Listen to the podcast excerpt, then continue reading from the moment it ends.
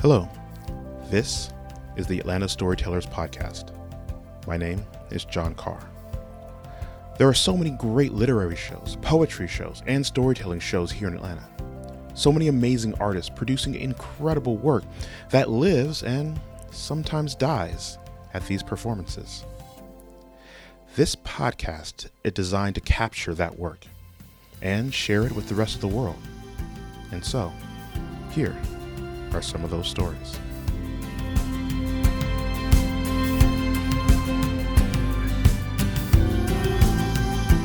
My name is Rita Nicole Leslie, and this is a piece that I did for the first Lady Fest ever. It's nice to know that I'm like at the beginning of all the good, wonderful things in Georgia. I'm a trendsetter. um, this is the first time that I had decided to take it to try to creatively talk about gender and sexuality as it related to myself outside of a you know, academic maybe context. So it was a test in me being really vulnerable. Um, and I thought that it was something, a nice space, you know, that had been created where I would feel safe to kind of talk about those things. Um, all right. This is untitled. I find myself constantly thinking about what it means to be a woman, a lady, a person with the ability to create life. I'm often frustrated by the injustice of the world, the built in disadvantages of being born one way or the other. To be a woman is to be stronger than most. Endurance is key. We're definitely in it for the long haul. We're expected to do so much be present, be attractive, be demure, shrink, hush, be quiet, quieter than most. I'm loud. Well, Rita, my friend said with disdain, now the woman you're foot shaming also knows that her misshapen and mangled hooves aren't ready for sandal season either. You guys, my womanness is in the sway of my keychain in my back pocket, my long gait, the condition of my chucks, the space I take up as I cross my leg over my knee, my fresh lineup at the barber shop, the suppression of my breasts through minimizers and binders the unwanted holes in my button ups, subtle reminders of my femininity, bursting at the seams, desperate for release. My breasts are beautiful. I don't hate them.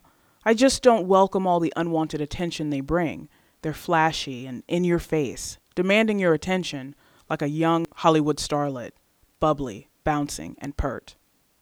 I prefer my sexy and delicate, nuanced bites elegant in delivery, an unexpected, sultry balance of masculine and feminine traits, creating the perfect balance of androgyny. I'm more comfortable in the world just outside of the ever present and always calculating male gaze, just to the left and behind the societal expectation of traditional beauty. I'm there, waiting to be seen by the right eyes, the eyes of recognition that let me know that I am not my measurement, sway, or size of my anything. But please, objectify me in private, close the blinds tight, and open your mind wide. Allow me to enter unprotected and without reservation. Let me take up residence and set up shop in your prefrontal cortex. You're just so liberal, they say. You like everything. Why would you ever choose to date a handicapped person? I've never met a girl who doesn't carry a purse. Why do you put your keys in your back pocket? The first indication to my mother that I was more than a little butch. I don't care if people get me anymore. I'm just grateful when it happens. I do, however, expect respectful tolerance. My friends mean well. They love me. They just don't want to see me have to quote unquote start out with someone who's already so complicated. But we're all complicated just by virtue of being alive. I can't tell you why I'm attracted to the people I'm attracted to. I just am. Attraction is an inherently undefinable thing, it moves you in unexpected ways. Complication just makes sense to me. It always has. I overstand emotional hardship. I'm curious and impressed by adversity of any type. Most of us don't know just how much it takes to be here today, to wake up and be present, to open your eyes and say, okay, what can I do today to prove that I'm still trying to be who I feel I should be? I want to be better than I was yesterday. And the hard part is that none of this is tangible. We tend to lose sight of things we can't see.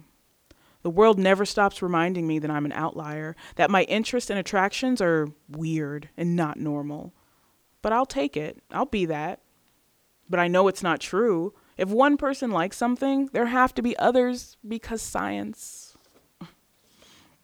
As an only child, I preferred the company of adults.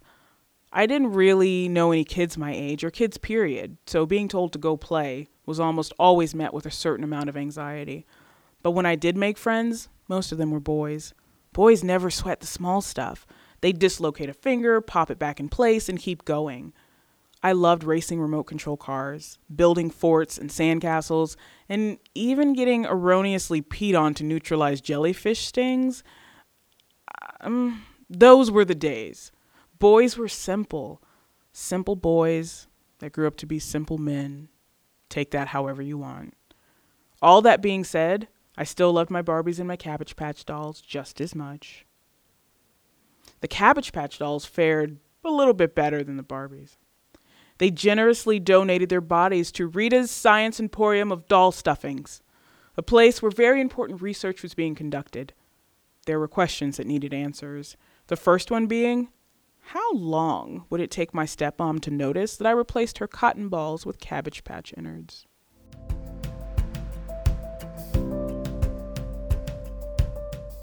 My name is Teresa Davis. Um, I am the host of Java Speaks, um, one of the longest running open mics in Atlanta, uh, nationally known.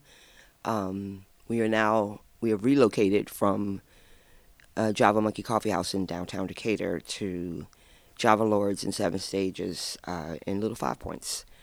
Um, and this is a poem that I performed there. I am passionate about so many things that the words I know I own have become difficult.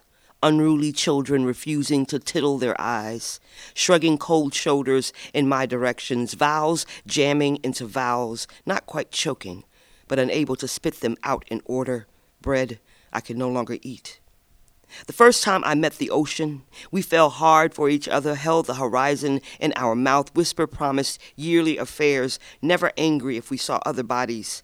When I don't keep my promises, my words turn against me, refuse to show up on time, making my love look lazy all over the floor.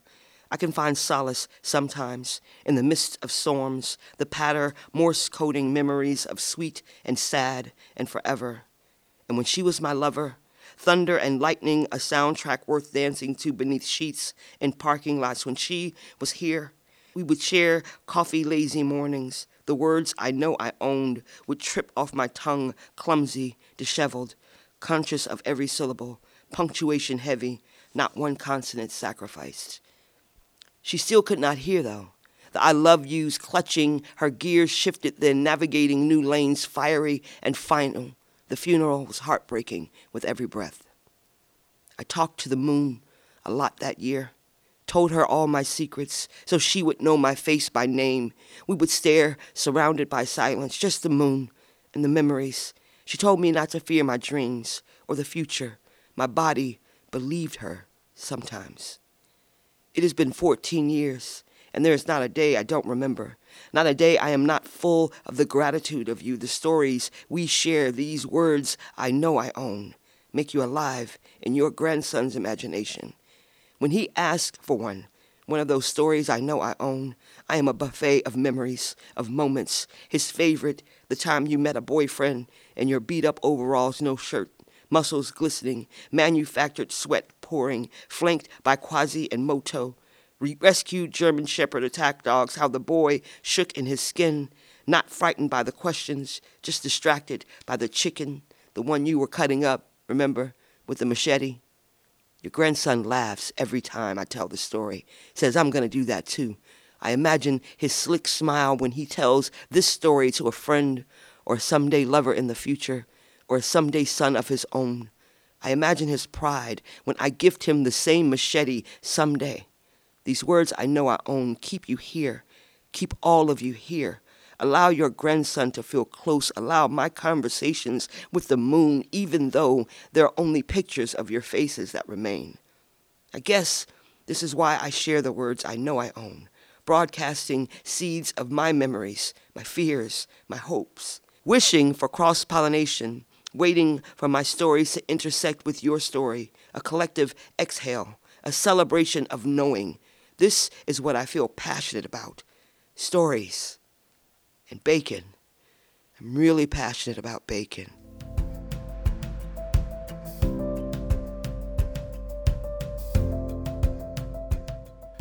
My name is John Carr, and the piece I'm about to read is called Brothers.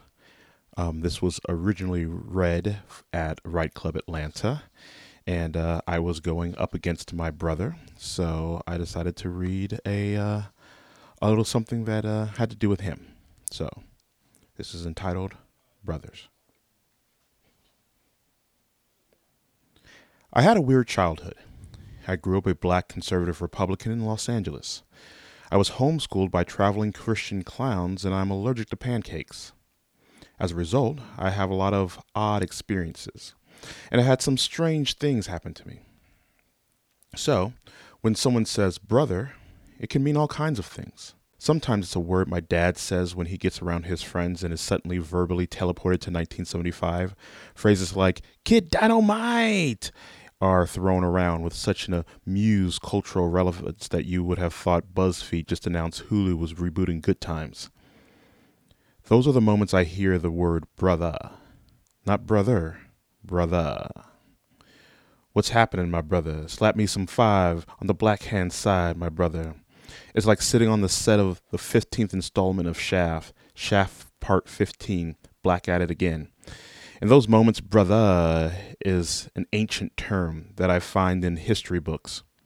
However, brother John is a completely different term. Every once in a while, while walking around Little Five Points, I will hear someone yell, Hey, brother John! When I hear that phrase, I snap into action. The first thing I do is fix my posture, and then I instantly replace all my fucks and shits with freaking and crap. At that point, it's just a matter of doing my best to act sober the person usually runs up to me and is very excited to see Brother John. See, Brother John is very different than John Carr. Brother John was the children's director for what Forbes magazine called the second largest church in America. Brother John oversaw 1,500 kids weekly and 300 volunteers in an effort to spread the good news of Jesus Christ to the world and College Park. John Carr, on the other hand, plans to drunkenly have premarital sex with his girlfriend after this show. Brother John was the title I wore when I worked at the church. It's what we called each other. The purpose was to constantly remind each other that we were, well, brothers. As long as we said the right things, acted the correct way in public, and didn't let each other know too much about what we did behind closed doors, then we were family. Sometimes I wonder what would happen if I actually treated these people like they were my actual brother. I imagine they would walk up to me and say hi. They would tell me some story about this one time at church camp. I'd laugh and pretend like I actually remembered. Then I'd punch them in the dick. A lot of my interaction with my brother revolves around someone giving or someone else receiving a punch in the dick. It's kind of our way of saying I love you. Explaining my relationship with my brother is kind of hard. The way I usually do it is to tell this story. One day, my brother began to count down on Facebook. Every hour he would post his status. Four hours until I punched my brother in the kidneys. Then the next hour he would post. Three hours until I punched my brother in the kidneys. Obviously, I was blocked from these posts, and apparently I have shitty friends because no one told me about it. Around this time, my brother called me because he needed help at the studio. Being the loving, caring brother that I am, I went. When I got there, I opened the studio door to an empty room. I called for Raymond, and without warning, he jumps from behind a corner and throws a large empty box at me. I'm confused. Why would he go through all the trouble to surprise me with a light, empty box when I can easily reach up and whack? He punches me in the kidney. As I'm doubled over in pain, he runs and grabs a camcorder he has mounted in the room. He then runs to another room, locks the door, and uploads the video to Facebook. As I lay on the ground contemplating a number of unique and artistically satisfying dick punches, I could not help but think, I love you too. Our relationship is strange. When I was about 10 years old, my brother and I were pretty major players in an organization called Awanas.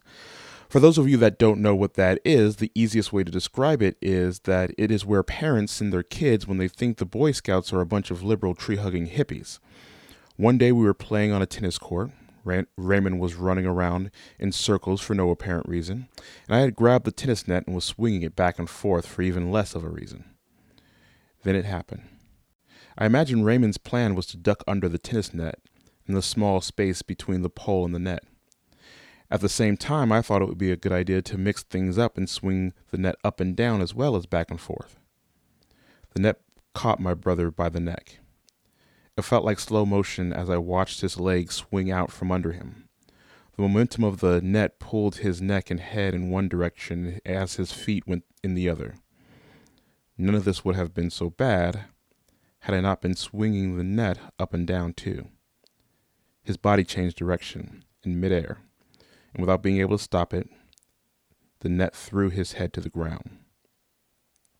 It was like watching a wrestling clothesline, but there was no mat, only cement. I heard his head crack first.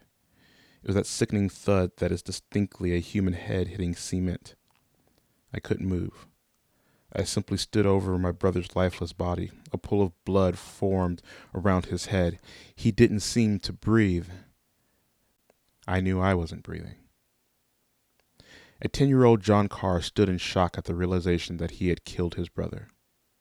For a moment in time, I lived on this planet without a brother.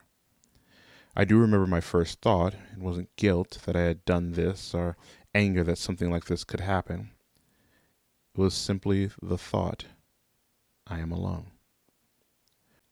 When I'm in Little Five Points and someone yells, Hey, Brother John, there's only one other person that they will turn to and say, Hey, Brother Raymond. I laugh about having three days off of work and the fact that it is only possible for me to sit still for about three hours. There is only one other guy who feels the same way and somewhere secretly worries that this pace will kill him one day. There's only one other guy who gets why it's funny that his dad walks up to a guy and says, You look familiar. Are you famous or something? And the guy says, I guess so. My name is Nick Cannon. And my dad says, Oh, guess not. There's only one person in the world I can call my brother. And for that brief moment in time, I did not have him. It was the first time I was truly alone. Eventually, my brother came to. After a concussion diagnosis and multiple stitches to the head, he was back to his randomly running self. For me, however, I returned to a world where there was at least one other human being that truly understood what it means to be raised by traveling Christian clowns.